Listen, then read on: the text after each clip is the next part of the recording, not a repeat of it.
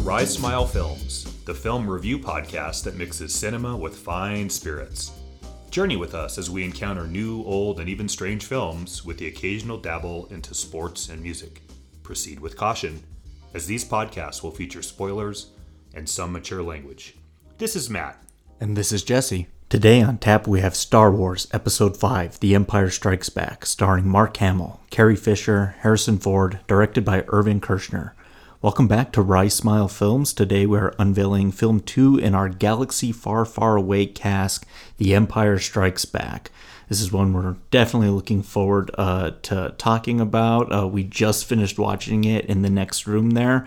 But Matt, wait a minute. I think we have more Imperial spies entering the base. Imperial troops have entered the base. Imperial troops have entered.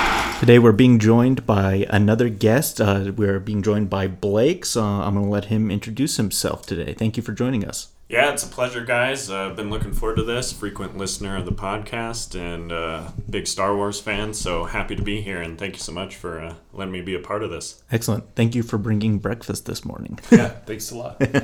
So we went through last week's bottle rather quickly, I might add. jeez. Uh, so that's uh, warranted us to uh, purchase another bottle. Matt, why don't you introduce that for us? This is Iron Root Harbingers XC. Uh, brand new. We'll see. I, I, no idea what this is going to be like. Um, so we'll we, see. we did we did the raw watch, and now we're gonna do the raw taste exactly. test. Exactly. Well said.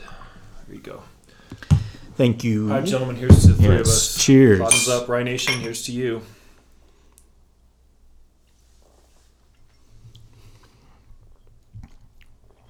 It has an interesting smell to it. Whew. That back end doesn't play, does it? Mm-mm. Little vanilla there. I can taste a little caramel too. a little Yeah, caramel. both That's what I was gonna say. Yeah. And then, Maybe a touch of cinnamon there. yeah, that's interesting. Where That's- they where they brewing that in? In It's Kentucky. Oh, that's nice. iron root. Never heard of it before, and that's that's pleasant. To pull all that out of just some Mm-hmm. wood is pretty impressive, isn't it? Out of some wood. Excellent. Nice. Well, today we're talking about The Empire Strikes Back from 1980, the second film in the original Star Wars trilogy. You know, we're going to talk all about, you know, just the everything from the story to what it was like to see this film for the very first time. But as we know, as we've talked about on this show before, if we have guests, the guests have to bring the questions. So, Blake, you've uh, proposed uh, the both the flight and the nightcap question for us this week. So, why don't you go ahead and hit us with that? Well, to start us off for the flight, uh, a big thing with Star Wars and the entire Star Wars franchise is world building, and so I was curious if you guys could list your top three Star Wars worlds, um, and that can be anywhere from canon, so any of the movies, not just these original trilogy we're talking about, and uh, I'll call it worlds. It doesn't have to be planets, cities, space stations, whatever you have. Uh, I think is on the table. Excellent. Why don't, why don't when you go first? Why don't you start us out? So my number three, I'm actually going to jump to the prequels, shockingly, but uh, always thought uh, the the planet of Coruscant was fairly well developed. Um, it was one of the more original concepts, I think, uh, from uh, the sets of newer movies. This planet that's entirely a city and plays home to uh, kind of the galactic senate and all the government and whether or not you like all the bureaucracy portions of the original prequels it does play well for The taxation of trade routes. establishing this kind of central location that doesn't have the interests of maybe the rest of the galaxy um, in mind they live a very different life from the rest of the uh, worlds that we see so that, that would be my number three I think the visual look of Coruscant is very interesting to me, at least. It's just this gigantic cityscape that's the entire planet. And yeah, to kind of see a piece of the galaxy that, unless you're involved in the bureaucracy, the government war isn't necessarily affecting this city, like the Galactic War, the Clone War, and whatever, whatever war. So they kind of just kind of go about their business, which was very different to see compared to a lot of the planets we're seeing in this original trilogy right now. to take something that's science fiction and if you put it too far out in the realms of unrelatable to the viewer then it becomes a lot of work mm-hmm. to try to understand exactly what that is to give it a Washington D.C. esque feel. Yeah. The capital, the central hub, the government, the bureaucratic establishment, I think is a really important case because as we talked about last week, so much of the science fiction genre is based in the West. So you civilize it a little bit and give government a role, and as we know, it's a huge part of this entire film is mm. government. Yep. Okay, good. That's a nice one. Yeah. Okay, number three for me is Kashyyyk.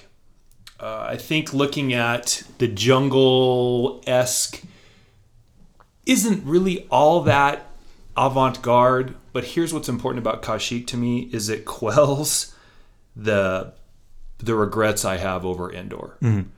Oh, because it's the original Endor. So Yeah. it's what it should have been. Yeah. We'll get to that next week, right? Yep. Uh, so I don't want to get too much into that because we're going to spend a lot of time talking about that next week. But Yeah. for me, at three, Kashyyyk. Excellent. Um, yeah, that's that's that. Excellent. We'll be drawn from the prequels a lot. Oh man, this is foreign territory. I'm actually gonna shoot to to the to the new trilogy for for my number three entry, and that's the planet of Crait. This is the planet seen at the end of, of the Last Jedi. What I like about this planet is a lot of what I like about this original trilogy was a lot of the mystery enveloped on these worlds or in the questions left unanswered. Here you have this abandoned rebel base that was set up who knows when. And just the planet itself, I think when we saw it in the trailers, we thought, oh, this is Hoth 2.0. It's a planet made of salt, really. And, you know, they have these these gem caves and, and the, the, the wildlife on there. Just something uh, just a little different, but oddly familiar to what we kind of like about classic Star Wars. And I thought the, the kind of end sequence that they that they had on this planet was was fairly well done. So, uh, yeah, that's my number three Crait. what I just to add to that, what I really love about that planet is visually it's striking, and um, I've got a lot of thoughts on the newest films, and you don't have me around to talk to talk about those ones, but visually, I, I think they come across extremely well. The the white salt crystals versus that red undertones um, in the middle of these fight scenes Yeah. is just visually very impressive, very striking, and, and I do appreciate that. Yeah.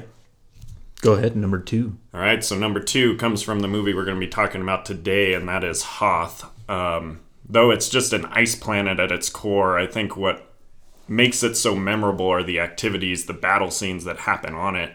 Uh, in the development of this, you've effectively established a whole nother set of uh, ships for land battle, the the imperial imperial walkers, and uh, it really adds to the the creation of the empire and the and the uh, resistance, not the resistance, sorry, the rebels um, that we uh, build on from the first movie.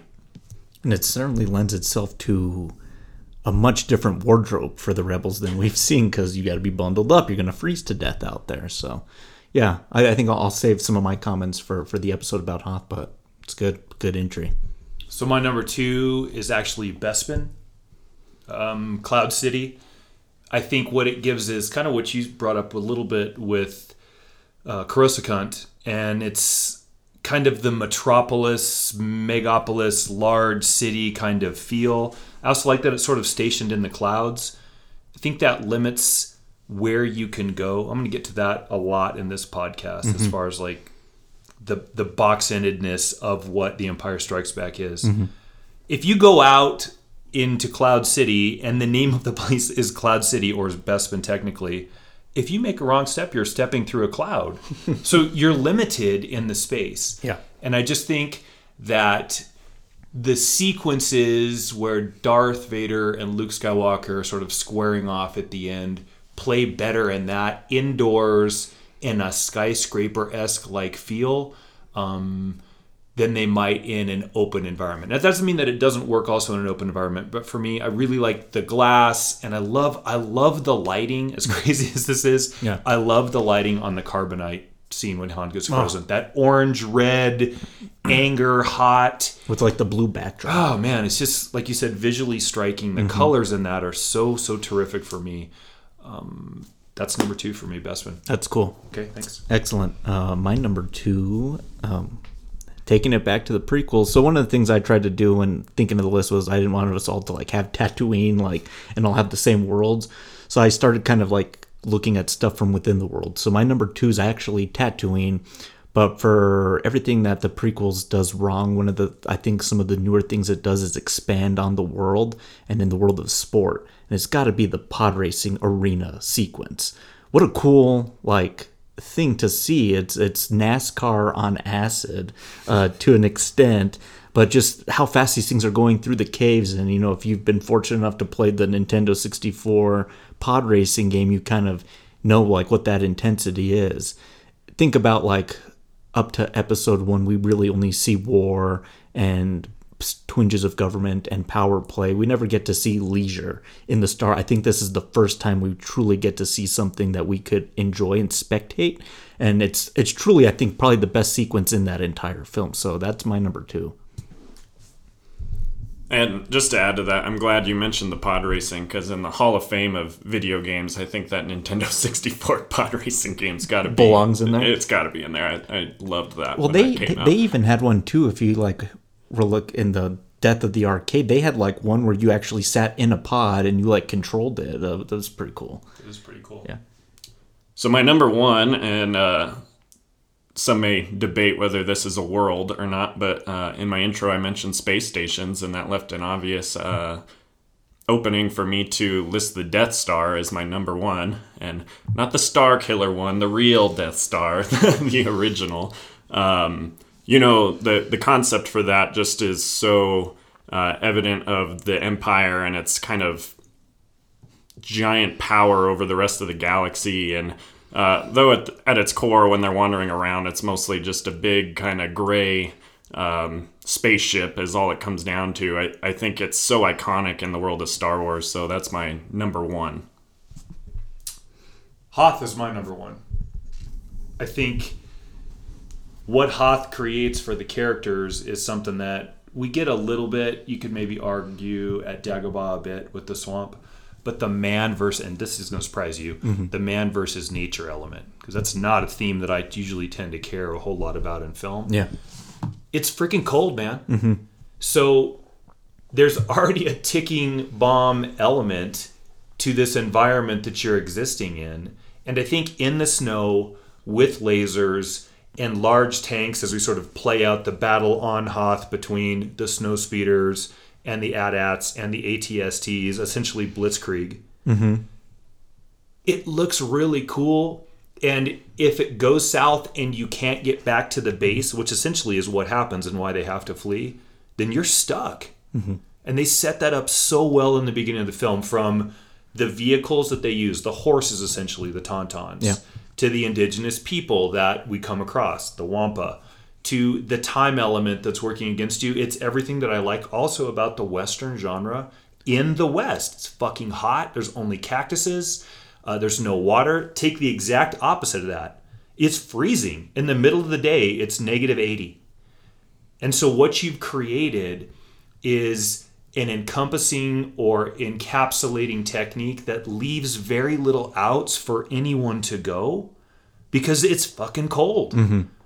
So if you're stripped of all your stuff, blasters, lightsabers, whatever, Good you're luck. screwed Yeah, unless you're going to be stuck in a tauntaun for five minutes until that until that heat dissipates as well. Exactly. A very very effective way to show a cool battle sequence in an environment that honestly I'm not sure how they to the brilliance of the writing and the direction of that this particular film. Mm-hmm. How somehow they so seamlessly worked that in so that it didn't seem off-putting and outlandish because like it truly is a terrible rebel base if you think about it.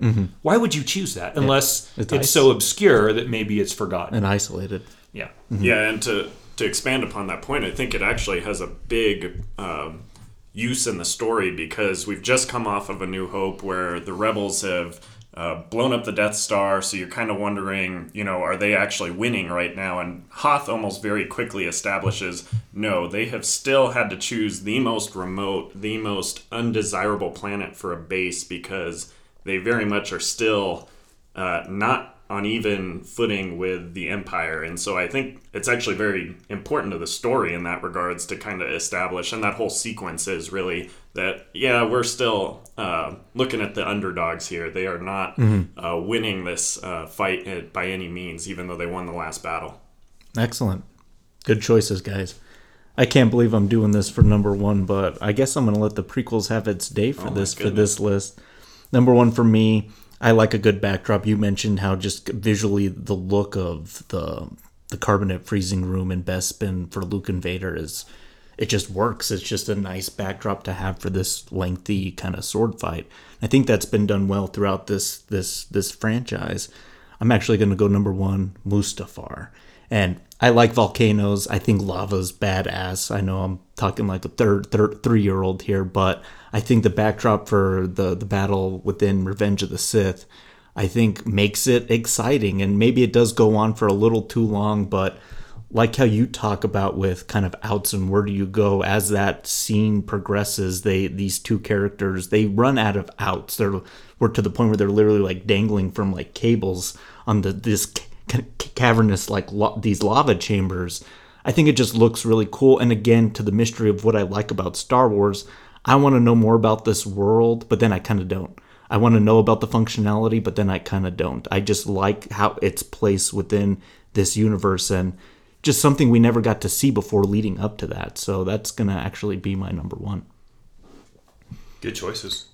Now, uh, part of the reason I came up with this question is just, uh, and it, it's not surprising that we necessarily picked a few from the prequels. It's one thing I haven't really loved about some of the newer movies is they go to a lot of worlds, but they don't seem very consequential in the grand scheme of theme uh, things. I, I feel like everyone can recall Tatooine, Hoth, Cloud City. They're so integrated into the original trilogy and Yeah. to some extent the prequels. Um, That's one thing. And- that's one thing I think the prequels actually did fairly well, as kind of set up new worlds and arenas. and and the newest movies to me they don't really delve into these places. They're more visual sets is what they come across to me. So i definitely appreciate uh, the amount of time spent on hoth in cloud city in this movie in particular. So that's part of what led me to, to bring the question up so.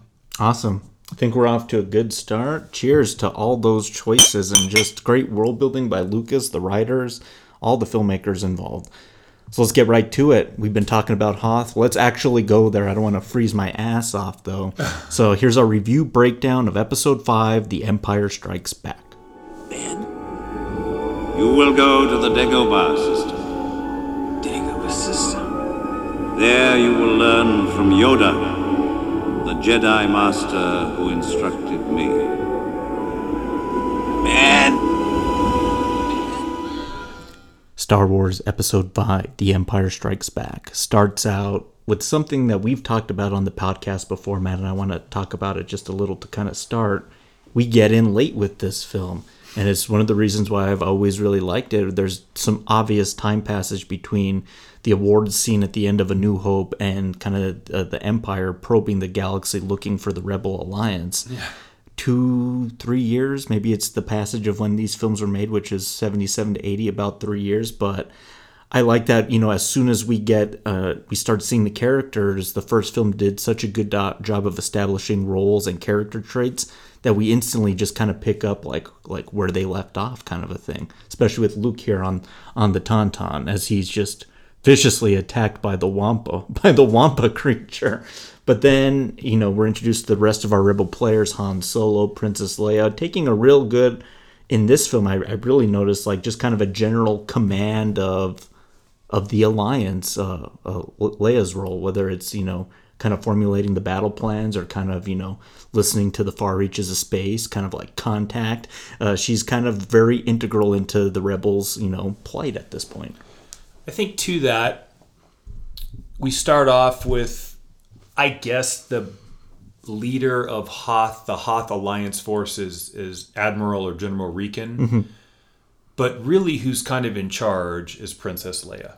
Now, it serves the purpose insofar as that's one of the more familiar characters that we've already met, so we understand her role and kind of where she fits in the story. But if you go back just a few hours, and that is into A New Hope, it wasn't that long ago when she was a stowaway hiding essentially a DVD in R2D2 with some stolen plans. So we've really now progressed Ingenue Leia mm-hmm. with the buns on the side of her, her head to a changed hairstyle and grown her up. And I think it goes back, so I'm sort of piggybacking on what you said, to just how few choices there are to actually lead this alliance. If she's ascended to this power where she's pretty much running things in the span of what six months in Star Wars time, maybe Yeah. I don't know, maybe ish, right? Mm-hmm. That's fair. There's just not that much hope out there, and terrible leadership on top of it. Mm-hmm. If that's how, because and we talked about this in the screening. Man, she's sort of the jack of all trades from the names that they give her to I can fly the Millennium Falcon and I'm an engineer and I'm all of these things. There's just no no help available Yeah. because it's either been wiped out already by the Empire or Or the help wants to leave in Han or they're just not capable. Yeah. So we're establishing, I think, a very limited supply of outs. Yeah, want to run with that? Yeah, and then I, I guess I'll move on to another character just to talk about Luke's development as well. I think it becomes very evident. Evident. I mean, you guys talked in the last podcast about how he's kind of this whiny kid, uh, hotshot pilot sort of thing, and he does save the day, but he's not the type of person you'd really follow. It becomes very clear immediately that he's now an integral part of the rebellion. Um, Han as well, though he's threatening to leave or um, uh, at least talking about it at the beginning. And so um, that is something I appreciate about both episodes four and five, is they very quickly get you back into the action. I think part of it is the scroll at the beginning that catches you up, but part of it's just good writing in terms of just throwing you right into the middle, um, showing you where the characters are, who's good, who's bad, which side is winning.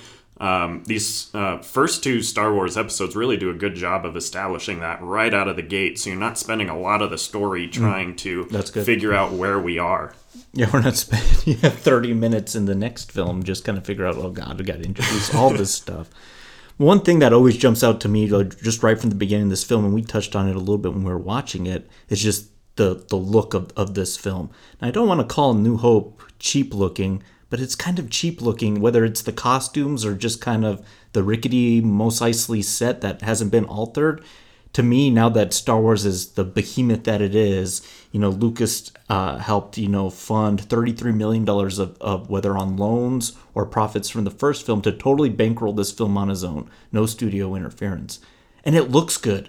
Whether and I, and I think that's you have a yeah you have a better director in the chair who has a, a better idea of look and and lighting and placement that's going to come into play later. But I, I, to me, this movie just in production value, even Vader's voice always sounds very mono sounding, like it's missing like a depth, like just uh, like yeah, a little hollow sounding. And here, when he starts speaking, it has that that bass tone on on the sound spectrum. So everything's just been amped up a little bit. We're playing with the same cards. But man, we're not like a brand new casino. Well said. yeah, speed's important. I think when you set out to make a movie, you come to a decision probably early on in the writing process or storytelling process. Is this going to be drama? And as such, let's make it character driven. So you're going to have some exposition. Is this going to be science fiction or action? Thus, we need to up the violence and the guns and the militaristic pieces in that. I think what this movie does really well is it decides that we're going to make this an action movie.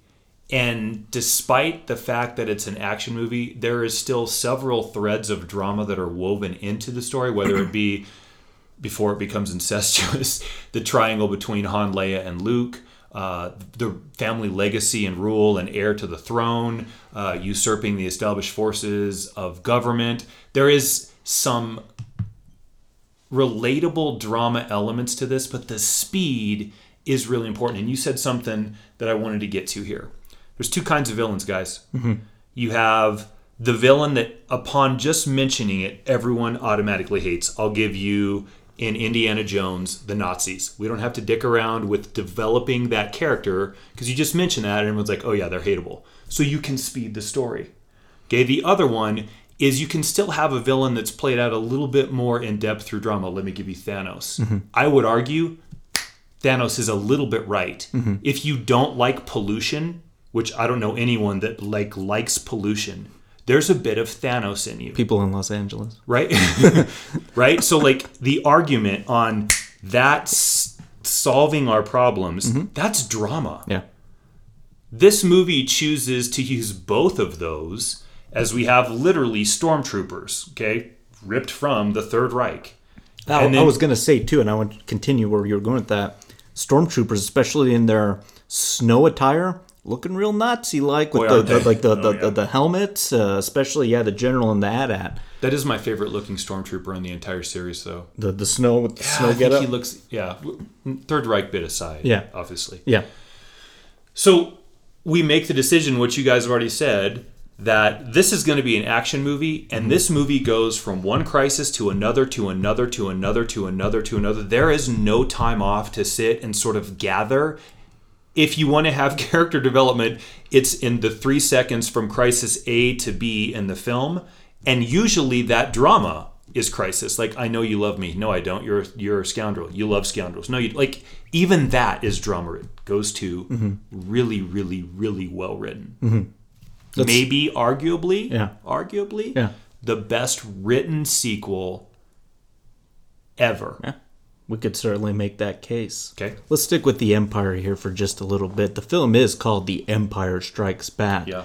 One of the things I think that gets confused with a lot of Star Wars is the iconic Imperial March, the boom, boom, boom, thinking that came in the prior film. This is the first time we get to hear it. Anytime the Empire's up to any, it's sometimes fast, it's sometimes slow, it's sometimes grandiose, it's sometimes mellow. Yeah. Um, but let's talk about him. and Blake, I'd like you to speak on this. Just Vader and his just his incompetent lackey generals that just totally bite the dust. So I mean, this to me is uh, so the first scene with Vader in this is just absolute perfection to me, and I don't mean to fanboy too much, but it's the introduction of the Imperial March, which is one of the best movie Themes. themes you know ever. Um, John Williams did excellent in this movie to add to what he did in the previous movie. You get a Yoda theme, you get an Imperial March, The you Han get and the Leia. Han and Leia love theme. To me, this is his you know best uh, work in the Star Wars series, and it, he's good throughout, right? But then.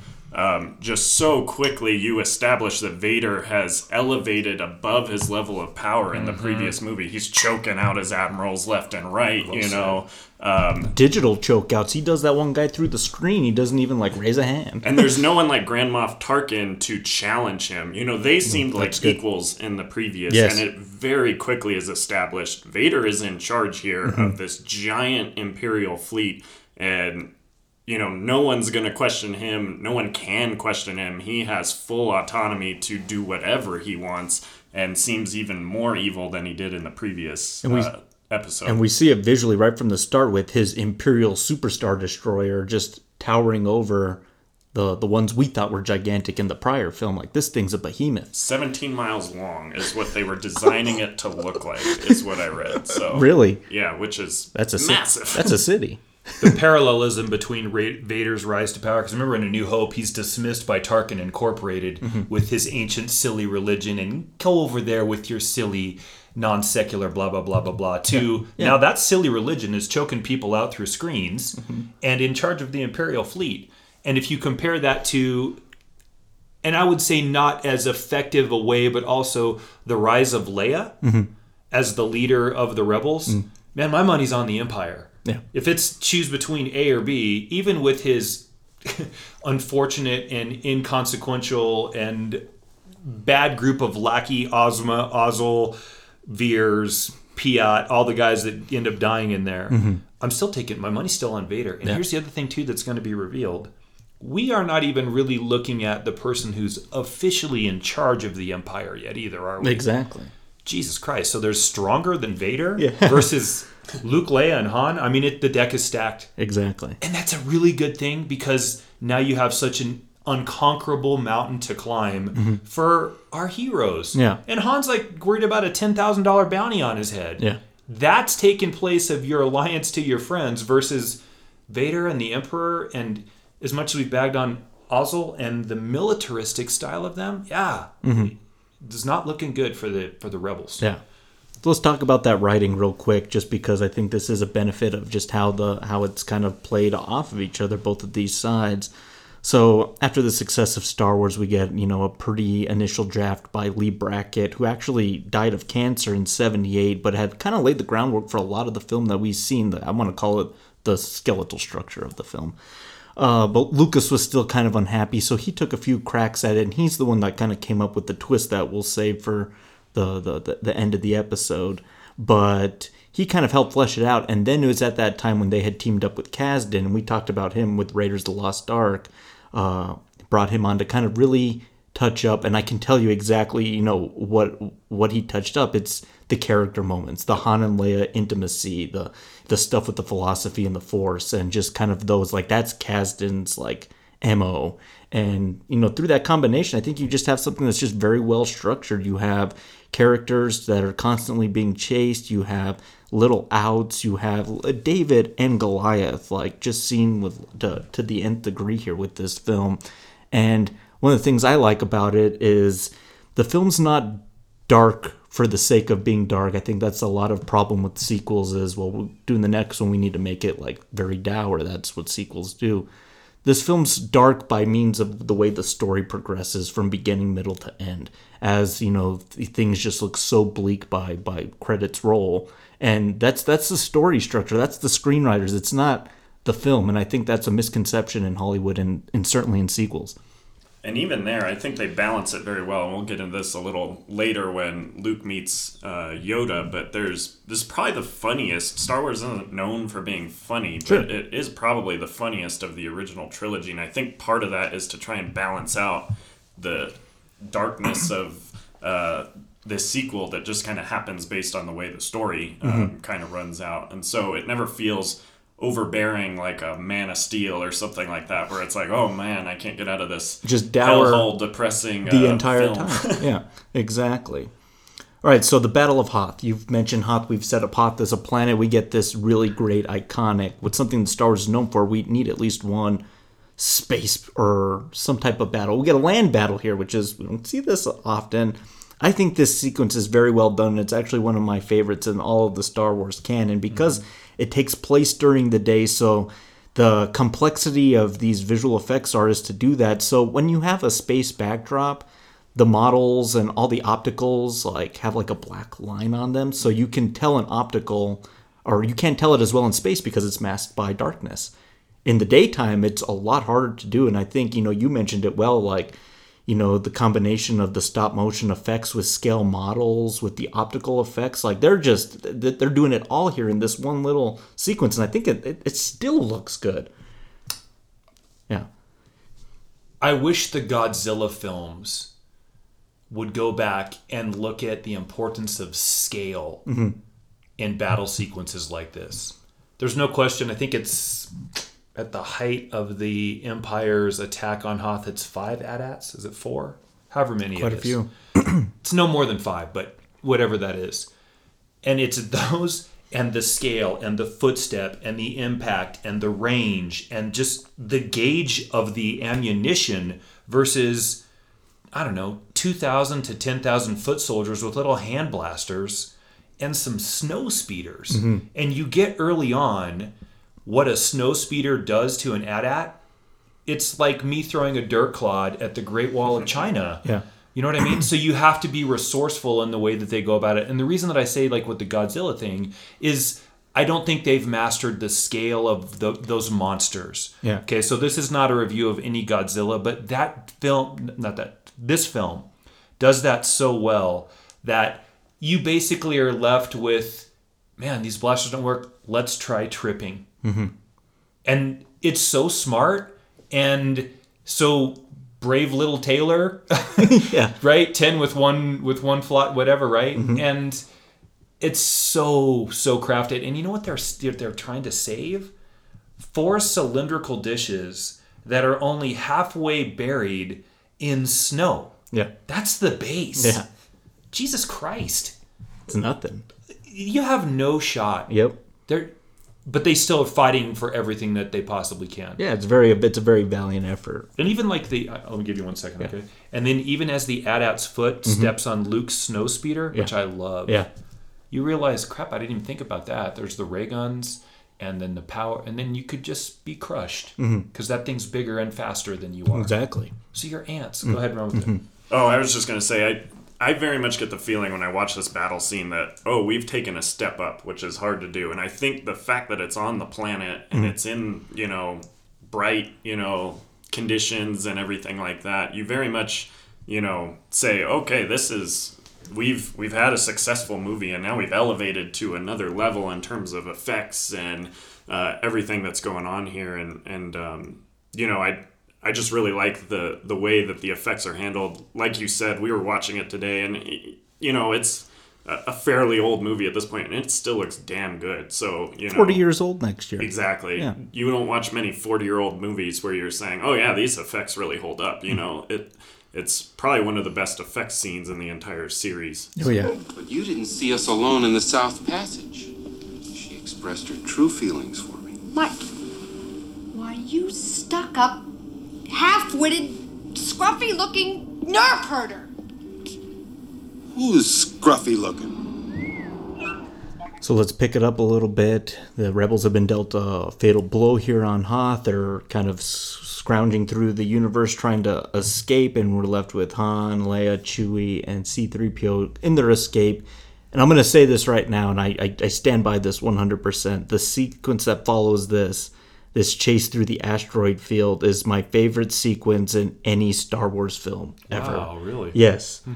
Between them chasing and just like the, the, the we get the, the swipe and it's the Falcon by she being chased by like two Star Destroyers.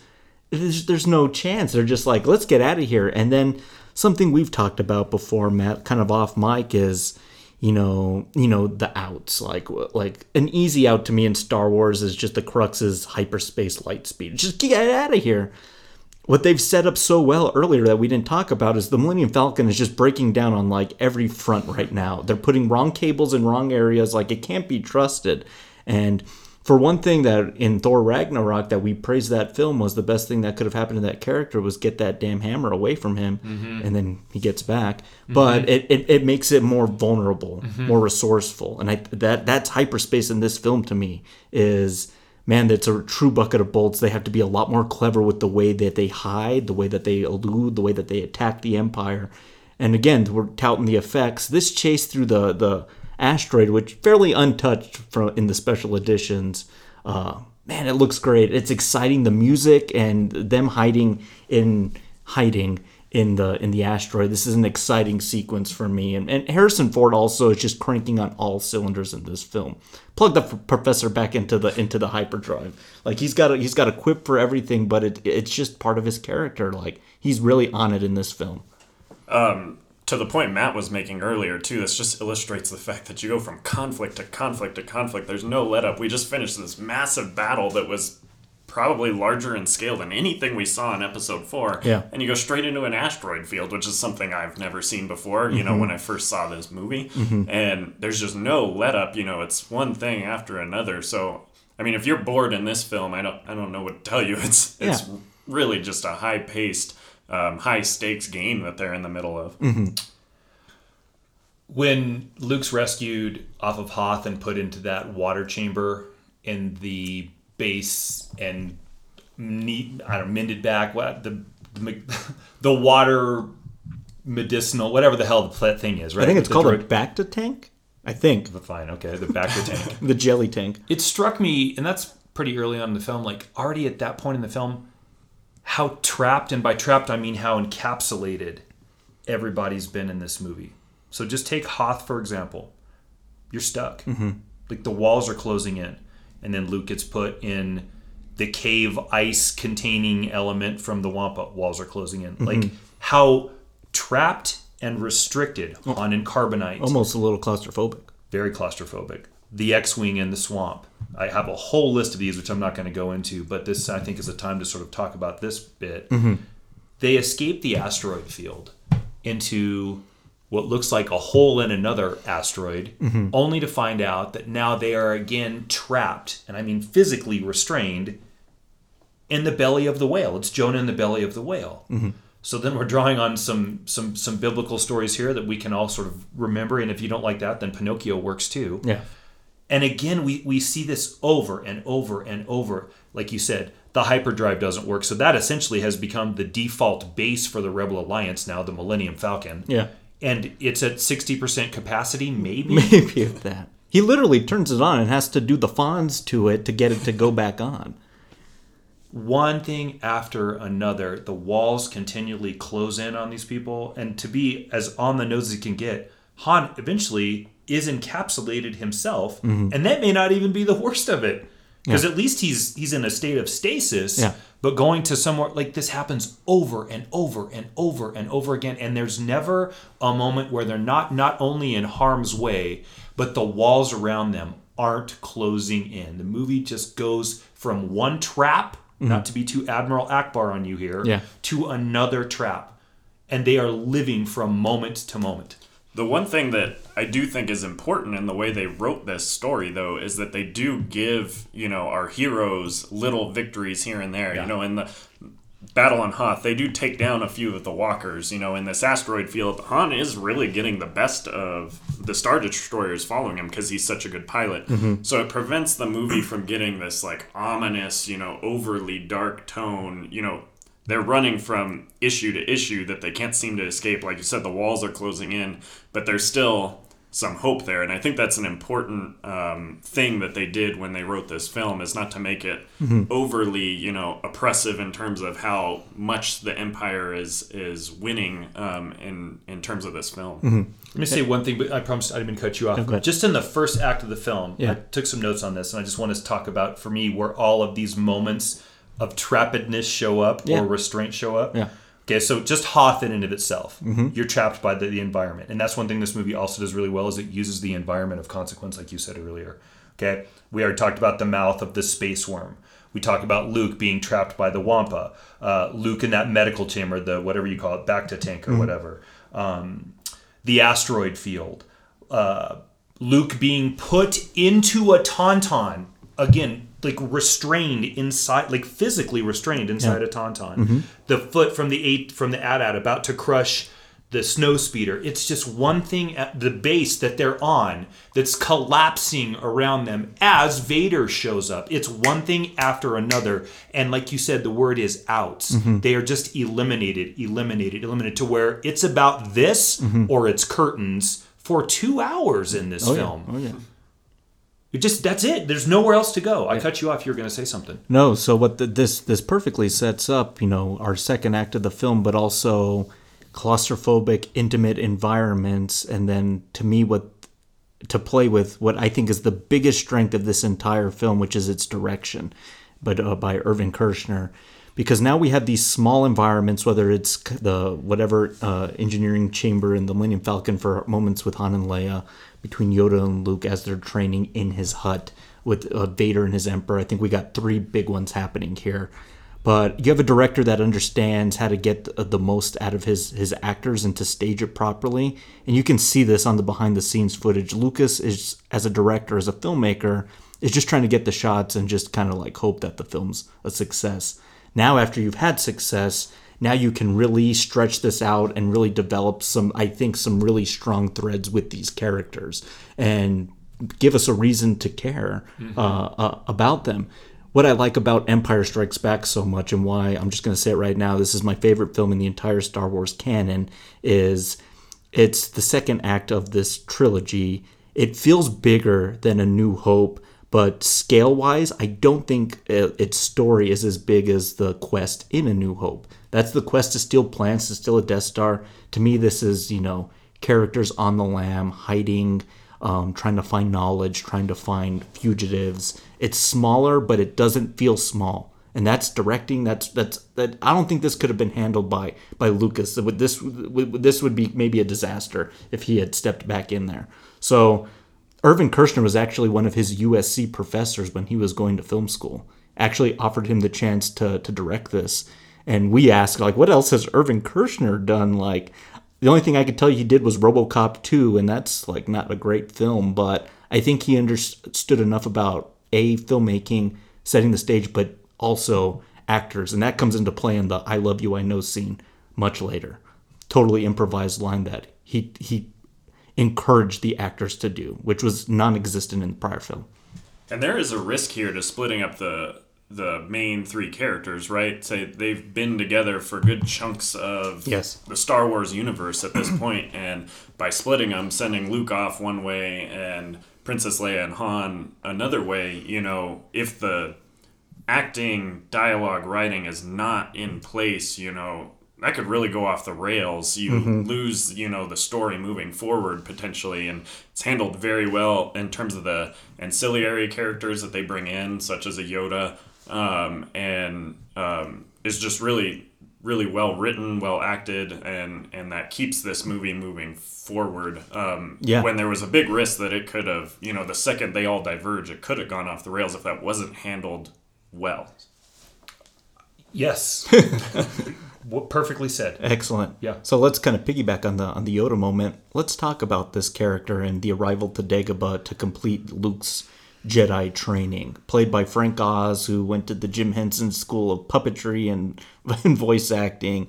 And again, just kind of uh, the appreciation I have for practical effects. Like in the prequels, he became a CGI glob. Here, it's it's something that there's a timing to making a puppet speak and do the voices of it. Like that's that's a performance in and of itself. Yeah, I mean the creation of the puppet, um, the puppetry itself, the acting that goes behind that is, I think, a lost art in Hollywood, and everyone, everyone that loves Star Wars, I think, appreciates the realness of the original trilogy when it comes to these characters, and that's part of why the prequels aren't nearly held in the same regard because it becomes this impersonal, you know, computer generated creature, synthetic um, that happens afterwards, and you know potentially the increase in high definition screens and that sort of thing has led directors to move away from puppetry and that sort of thing. But the original trilogy and especially these scenes with Yoda really make you wish more directors did that even today. It just creates so much more authenticity with the movie than you would get otherwise. Well, matter has volume, Yep. and algorithms don't. Yeah. No matter how well rendered and how many pixels there are, they don't have volume. Mm-hmm. Yoda has volume because he actually has has volume. He's matter. I'd like to tie a bit of this back to sort of that idea, like it's all closing in. Like, just think about how we arrive at Dagobah. Your X-wing is submerged in the swamp. It's gone. You don't know who or what the heck you're looking for. You have a very limited geographic space that you can go to because it seems to be water. And we established pretty early on there's some Dagobah alligator in there. and then to create the walled trapped piece, R2D2 gets eaten. I'm going to continue. You have a limited supply of food. It's it's again the closing in of all things that are empire and non-empire, but they're all against you. And then this little weirdo shows up who we don't know is Yoda yet. And he starts taking your food and thrashing your camp. And it's a little bit kind of cute. And I give Luke the patience that he shows Yoda that Yoda doesn't mostly offer him, in my opinion, through his Jedi training. But to that, as we get into the Yoda and the Luke's development as a Jedi Knight here, I really do feel, and we kind of made, at least I made light of it when we were watching the film this time. I feel it just about any time, and maybe even a couple times. Yoda has already given up on Luke. Mm-hmm. He's too uh, he's too old. He's too grouchy. He's trained too many Jedi's to watch them go the way to the dark side, or it just didn't work out. Like Yoda's done. Mm-hmm. Yoda's the teacher in year 26 when they could have retired at year 25. He's just done. Yeah. Luke makes the littlest mistake. He can't, God forbid, Luke can't lift the X Wing out of the swamp. Yoda essentially throws a fit and then shows him, like, puts his balls on the table and says, What's up, young man? Mm-hmm. And now, again, so if this is who's going to train Luke, and at any moment he's ready to pull the plug on it and go elsewhere, the walls, mm-hmm. the outs are decreasing by the minute. And I like this training, and I think this might be one of the the worst cheats of the prequels was to me Jedi training there is you're young and you just deflect lasers with balls. Like we never see true Jedi training in those films and to me it was so organic. It's using the environment, it's using philosophy, it's using, you know, your wits versus your your your strength. And I think there was a real kind of a uniqueness to that, and I, I wish they would that that would have been developed more. Like, had it had it Yoda get here, like he should have just been a, a, a thing that lived on this planet, and that was his job. Like the Jedi's have to go there and get their training. Like that that should have been what a Yoda was. Yeah, and I, I love, love, love this sequence with Yoda. Um, obviously this is one of my favorite parts of the movie, and it has kind of different acts within itself. You know, at first he's this. Um, he kind of reminds you of someone's grandpa that's lost it a little bit in the head when he first gets introduced, which is a nice moment of you know humor in Yeah, the middle really, of yeah. and the walls collapsing in, like you're saying, you know. And he hasn't seen a person. I think we mentioned this while we were watching the movie. He hasn't seen a person in who knows how long, so his brain's probably a little uh, mushy Mm-hmm. It's like terms. it's like gravy. yeah, um, Like borderline so it, Alzheimer's. it makes sense, but he's also feeling out Luke to see what he has in this potential That's good. Mm-hmm. student, right? And then all of a sudden he switches to you know the conversation with Obi Wan and everything like that. And I think to your point, Matt, you were you were saying, man, he gives up on Luke really quickly. To me, part of that is I think he knows what they're up against, and there's really not many potential Jedi left in the universe at this point. So um, the fact that he's getting Luke, this kind of whiny twenty-some-year-old person with no training, no you know mental toughness to speak of in regards to his makeup. Uh, is probably a little defeating to Yoda. You know, they already lost 30 some years ago with a full, you know, array of Jedi, and here's Luke, who's his new hope, uh, grabbing from the first movie, and he's really not impressed, is what it comes Sure, down yeah. to. And I agree, he probably gives up a little quickly, but the stakes are pretty high, and I think part of that dynamic is to show you better succeed or we're toast. You know, this is all we have left, and Yeah. um, there's not much left there. And, and I think that kind of plays to that whole dynamic. But I very much love the evolution of this scene from you know the old silly Grandpa Yoda all the way through the teacher that comes uh, later. Yeah, it's your grandfather who's gonna like you're like got your nose, to then he's like giving you some really good life advice later on.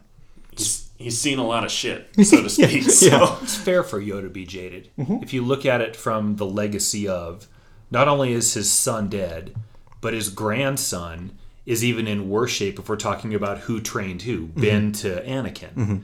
So he's looking at it and he's like, well, Ben was a much better student than than Luke. Frankly, Anakin was probably more steely than Luke, a little more maybe hot tempered. And if this is my legacy, if this is my coaching tree, it's all of the coaches who have coached under Bill Belichick that went to go take their own teams that never found success. Romeo Crennel. We could go on, you Yeah. know, Matt, you know, Matt Patricia. We could go on and on and on with like Sure. the tree never ends, Yep. and mostly that's because, you know, they don't have Tom Brady. But that's that's a, that's a sports discussion for another day. Yeah. I've often thought about what the force is Mm-hmm. in realistic modern life, like to like in rea- reality. I think the force is the the soul, the undefinable thing, the spark of life that gives us reason to exist that shouldn't be there because there isn't any rational explanation as to why the first transmission of energy occurs and all that function. It's the soul. So we just assign it to the soul. If you take a third of the movie and you develop the idea of the soul, then guess what your movie has, guys? Soul. Mm-hmm. And this movie has a better river of soul running through it than I think any of the other versions in this series. And for as much as I was sort of teasing about Yoda, and I, I still also do love that sequence. I just feel like, man, Luke, any minute this dude's going to tell you to fucking beat it Yeah. it creates like you got to work hard mm-hmm. you got to be strong you have to be courageous all of these things that we assign value to in modern day life that are so hard to do mm-hmm. and they're playing out on the screen in what's called the force but it's the soul of humanity and that creates a context in the film that makes you want to pull for the good guys mm-hmm. And he's not the only one we're introduced. I think one of the other big strengths of this film is just the assortment of legendary players that are introduced in this single entry. So now we got the Emperor and then Boba Fett coming up. So let's kind of talk about them for a bit. This Emperor scene, Blake, I'll let you kind of explain both versions of it. Yeah, so I actually have the original theatrical release on DVD. So as we were sitting here watching the remastered versions, we were trying to compare one to the other. And Empire is fairly untouched in terms of the changes they made when they remastered. Uh, but one of the most important scenes that is affected is the scene with the uh, Emperor. Um, so in the original, um, it's actually a woman's face with chim- chimpanzee eyes somehow placed on top. Um, through effects to to make this emperor looking feature with a man's voice. So three separate things uh, That's piecing fuck- that's fucked up. Yeah, it's a little weird. um, whereas in the remastered versions, they've actually gotten uh, Ian Mc, Ian McDiarmid right the actor. um, to uh, come redo this scene, um, this conversation with Vader. Uh, there's a very subtle change in that um, in the original, um, he doesn't allude so specifically to Luke being the son of Anakin Skywalker, and there's a bit of a conversation with Vader kind of implying the twist that's going to come later, that there's some relationship there. Um, but in both scenes, what's kind of interesting is it seems like Vader's kind of been tracking Luke on his own. This was not something assigned to him and up until this point in the film um, that he should go seek out Luke and try and turn him to the dark side. This is also where they get deployed to. Hey, maybe we can convert him to the dark side and become even more powerful, and we'll probably have a few more points to this Yeah. a little later. But And that's been set up in the prior film with like he's the Luke's the sole one that blew up the Death Star. The Force is strong with this one. Like he can he he can sense early on that this is something we haven't dealt with before, and it plays very well here in this sequence. And then it gives us a, another heavy that we're like, wait a minute, like who's this guy now? Vader's subservient to this guy? Yeah. Oh my god. He looks like Satan. He does. with his wrinkly face. Yeah. And I gotta be real quick though. Like he looked better though in that original version. Looks creepier. And maybe it's just because it's the chimpanzee eyes or whatnot. probably.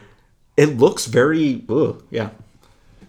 I think the character motivations in Vader then for the first time in this series might be questioned. He's sort of the force choke, it's going to be my way or the highway, mm-hmm. all in black badass that we've all come to know. Mm-hmm. When he has in the remade version of this compared, and I think that was cool to watch both of those like that. I actually do think in this particular case, the reimagined version, short of the chimpanzee eyes, I think the dialogue between Vader and the Emperor is more meaningful in the in the reimagined version. Mm-hmm. Okay, that's my personal opinion Yeah. Um, if the emperor is speaking about the son of Anakin Skywalker is is Luke Skywalker, unless this is an episode on Maury Povich, Yeah. which is like who's your daddy? Yep. Vader knows. Mm-hmm. Vader doesn't know. And if we've seen the prequels, which I'm assuming everyone has, mm-hmm. you know Vader knows. Yeah.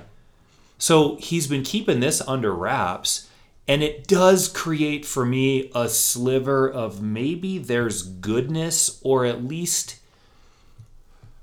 oh, loyalty to your offspring. Definitely. And that goes back to something I that for the first time in this like I've, I've found myself while I watch this movie a lot, and I it's the special effects, it's everything that the bad guys kind of win. There's a lot of reasons why I also find this by miles the best version in this series. Like it's not even close.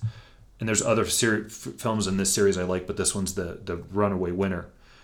What is it? And maybe it is because if the Thanos snap is I'm going to take care of half the population, that'll protect our resources, and then we can survive and thrive as a population. Is this as simple as I just want to rule with my son? Mm-hmm. It's just family Yeah. because it is. And is it that is such a simple plan that most people that are fathers or parents want to go through?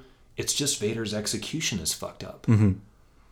Mrs. Robinson's execution is fucked up. Yeah. Thanos is right. His execution's just fucked up. Mm-hmm. And I think t- today, literally, when we were sitting there today, mm-hmm. I came to that, and it may change from the next time. I have about 50 theories I've already laid out in this Yeah. first hour of this podcast. Yeah. But that's where I'm at with this right now. And man, I think the new imagined version of that and those 15 seconds Yeah. yeah. of changed footage And I was think it- monumental for me. I think it changes to the perceived viewing order as well. Like Mm-hmm. it's meant to be watched one through six versus four, five, six, Fair. one, two, three as well. sure. So Matt, I'll let you take the next one. We are introduced to this slew of bounty hunters that the Empire has hired to now hunt the Millennium Falcon down because they just can't find this ship now. they did like some like crazy attack thing on it, and now they're kind of latched onto the ship at this point. So do you want to kind of run with that for a bit? silly for me to say that there's a part in this movie that kind of leaves me cold. Um, but as you guys can see, like I'm a huge Boba Fett fan, and it's not that he might be one of the most misused characters in all of film, and I would argue maybe Darth Maul is number two, but that's a story for another day. Sure. We have this this cadre of villains, bounty hunters that have been assembled to track down Luke, the, the like what's left of the rebels. Yeah. It's Bossk, it's 4-LOM, it's Zuckuss, it's IG-88B, it's Boba Fett, it's all of those really cool bounty hunters up there, and none of them are really used. But it does also do one other thing that it does work for me, and that it shows how vast the expanse or reach of the Empire is. That if he can find 4-LOM weird robot guy on wherever the hell far reaches of the universe it mm-hmm. is, mm-hmm. and have him show up it's either because he's got a lot of money, which is a very powerful thing, or he's scared to death, which is also a very powerful thing.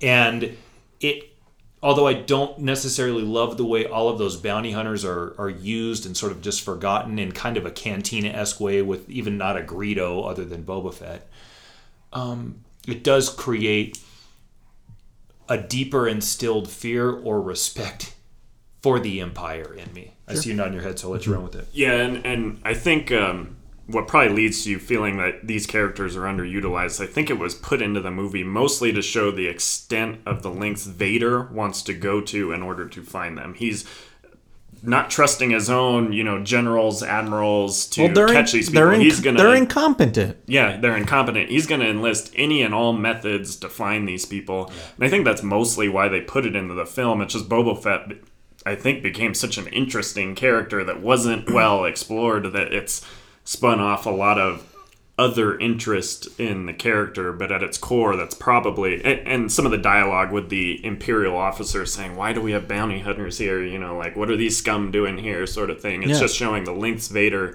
He's not tied to protocol or anything like that. He wants to find this ship, and he'll go to any lengths in order to do that. and not called Boba Fett in this film, as we established. He's just like the bounty hunter can have. He's just known as the bounty hunter, Yeah, which is very interesting. So let's get to Cloud City, Bespin for our final kind of act of the film. Introduced to yet another iconic character here, Lando Calrissian, played by Billy Dee Williams. I've always been a big fan of Lando, but I was really picking up on stuff this time of of just like the history between Han and Lando, just him and Chewie saying like, "Well, I'm sure he's forgotten about that." And it's what I like about this original trilogy. What hasn't been told to us that's now just being like milked for profit in present day um, is just it, it just makes those characters so interesting. You want to know, but at the same time, you kind of don't want to know because it kills the mystery to an extent. Yeah. But you you guys talked, but you both had uh, uh, cloud or yeah, Matt, you had Cloud City on your on your list. Like this this is such a unique whether it's the sunset or just the different types of speeders. This is like I don't know, like space Seattle. Like this is like it's like a really unique place to to, to an extent. And it's somehow this outpost that hasn't been reached by the Empire. We've spent the whole movie establishing how vast the reachness, the reaches of the Empire, and somehow this place hasn't been effective. It's kind of just its own little world here where they're doing their own thing, mining the Tibanna gas, and um, but it's reached uh, very shortly thereafter, which kind of propels the plot forward. Um, Yeah. Beyond that, but it, just the concept of it, city in the clouds, it's not something you've seen before in a movie that you know at, at this point when I had seen Star Wars growing up, and so it, it's just very interesting overall. Well, we think the Empire hasn't had their fingers Exactly. in there yet, but we come to find out that maybe they've been there for a while, and Lando's had to cut some deal with Vader Yeah. in order to save his skin because the walls are closing in around him too. Can I also say the genius of casting Billy Dee Williams Yeah. as the cad who consistently hits on Leia? Yeah. It's so well done because if you've seen Lady Sings the Blues, you know exactly who Billy Dee Williams is in film and who he'll always be to me. Mm-hmm. Yeah. And he plays it out as this cad, handsome, slick, perfect. Yeah. And Well, it's just how he wears his cape. He just has like this cape, and he's just like his arms are still free. It's just hanging from his shoulders. the like- galactic pimp, man. Yeah. he shows up and he's really good at it. Yeah. And watching Han's reactions to all of his advances towards Leia is funny, and it actually serves a purpose too. It shows, despite all his toughness, he has feelings for Leia as well, and it comes across very clearly when he's always grabbing her arm when uh, Billy Dee Williams, you know, character is is coming after uh, Leia in terms of his advances and stuff like that. So he very much is not uh, a fan of of uh, Lando's approaches. The only thing I think that the solo film got right was the portrayal of Lando because they really went with that galactic pimp aspect of. And can I just ask this question? Yeah. Why was that not a Lando Calrissian film? I did not need to see a Han Solo film. I would have 100% liked to have seen a film of Donald Glover portraying Lando Calrissian. That's to a- me, that's so much more interesting because he's so undeveloped Yeah. in the original trilogy. Yeah. that I would have. Side note, but I would have loved to see that film over Han- Han Solo. yeah. yeah. Interesting. you get pretty early on, even from the the greeting on the tarmac between Han and, and Lando. There's a history between these two guys. Mm-hmm. They give each other some grief. You know, he calls him you all these, things, and then there's the big hug, and they go back like they're boys. They go back mm-hmm. to what you just said. Let's see the movie. Give me a galactic bromance about the adventures of those two guys. How about not the parsec run? Because I fucking don't mostly care. Yeah. And said, let's go back and do that other thing. Mm-hmm. So, Lando you know he he could be kind of hateable in this because he sells out the good guys but you sort of understand it's working against him and what's working against him is the deal that he's made in order to save what he's established in trying to create an air of legitimacy about himself Yeah. we get early on that he's struggling with with labor issues i guess he's got a union thing that he's putting out like uh, trade routes are going bad which kind of plays in later to maybe or earlier to the phantom menace It's at least we're sort of Yeah. nodding our heads to that Yeah. Lando's tried to go straight. Yeah. But there's a side of Lando that was gambler. I lost the Millennium Falcon in a card game. Sure. I'm sure there's been plenty of women because he seems to know that playing field pretty well too, and the way he handles Leia. Mm-hmm. He's tried to go straight, and then the Empire again, no outs here. We're going to make a deal with you. And Vader so very succinctly tells him, "Pray I don't change the deal anymore," because the deal that Lando's cut, which he thought would at least save Leia and Chewbacca, Mm-hmm. gone up in smoke too. Exactly. There's nowhere left to go. Exact- Walls are closing in. Yeah. And Luke's not even home yet. Oh Yeah. wait, but that's a trap set up for Luke too. And he very much goes through the exact same story Han goes through in episode four, right? Where he's kind of this only concerned about himself Yeah. character sort of thing that over the course of the film very much changes towards okay, the Empire is truly evil and I need to fight this. And it's just kind of showing how the the rebels kind of bring new people into the fold because the Empire's reach is so devastating and so um, far reaching in terms of, of people in this galaxy. Um, and so, you know, he really goes through that exact same cycle of Han, where by the end, you know, he's on the good side and it just takes him a while to get there. Yeah, The, the thieves, scoundrels with hearts of gold is kind of how they really portray that. Yeah. Honor among thieves, right? Mm-hmm. Excellent. So let's kind of set the stage for our kind of final confrontation. We have this trap set up. First, they're going to test it on Han Solo, this carbon freezing chamber. And again, like I mentioned earlier, you know, great improvised line like "I love you, I know." It's like it's on T-shirts now. It's so often quoted, but it's that that those are great moments between director and actor trusting you. That's totally what Han would say in that moment. It, he wouldn't say I, "I love you too." That's what was in the script. Like this is understanding what you've established here, and maybe that's just Harrison Ford, and he just has kind of that that knack. But I think it Kershner really set the the the playground. Like, make this happen. You know these characters. Do it. You can you can do it. Yeah. So uh, this is a, it's a great moment. Han doesn't even crack a smile when he says that. He burns it at Leia, Mm-hmm. and he's stoic, and he's okay in that moment. And what I love about it is she sort of acquiesces and kind of, yeah, you're right, Mm-hmm. by not saying, God, even as you're about to be frozen, I still get the one. She's like, Yeah. yeah. It's and real- he, as he's going down to what might as well be his death, that's Mm-hmm. your final line. I know. Yep. Man, I hope part of me hopes that that's actually scripted dialogue, and part of me also hopes that that's Han knowing that character well enough that he just ad libs it. Either way, it works, but it is maybe, well, not maybe, it's a true moment of great dialogue writing. I know. Yeah. And so, um, in some research I was doing before we did the podcast on this today, it seemed to it was not the original writing. The I know it was not ad libbed either. From there were conflicting stories about it, but most of them seemed to center around uh, Harrison Ford and the director came to a decision. Um, right before the scene was cut that they were going to change the line. So it wasn't an on the spot thing, but it was something Harrison Ford um, initiated that change. Uh, it is a funny line because diehard Star Wars fans love that scene, love that line. It's so uh, Han Solo to them. I bet if you did a poll of people that have seen this movie, men would love that scene, you know, have favorable views of it, like Yeah. 99% to 1. And women, it's probably not quite so much the other way, but much more negative because they're like, what an asshole. You know, this Yeah. guy can't even tell this woman that he loves that he loves her at the end. But uh, it is very iconic, regardless of which way you fall on that spectrum. That's one of the reasons I love mo- just movies as a, a film as a landscape too. That's organic filmmaking to me. Like to me, just following a script and just kind of abiding to that Bible is good.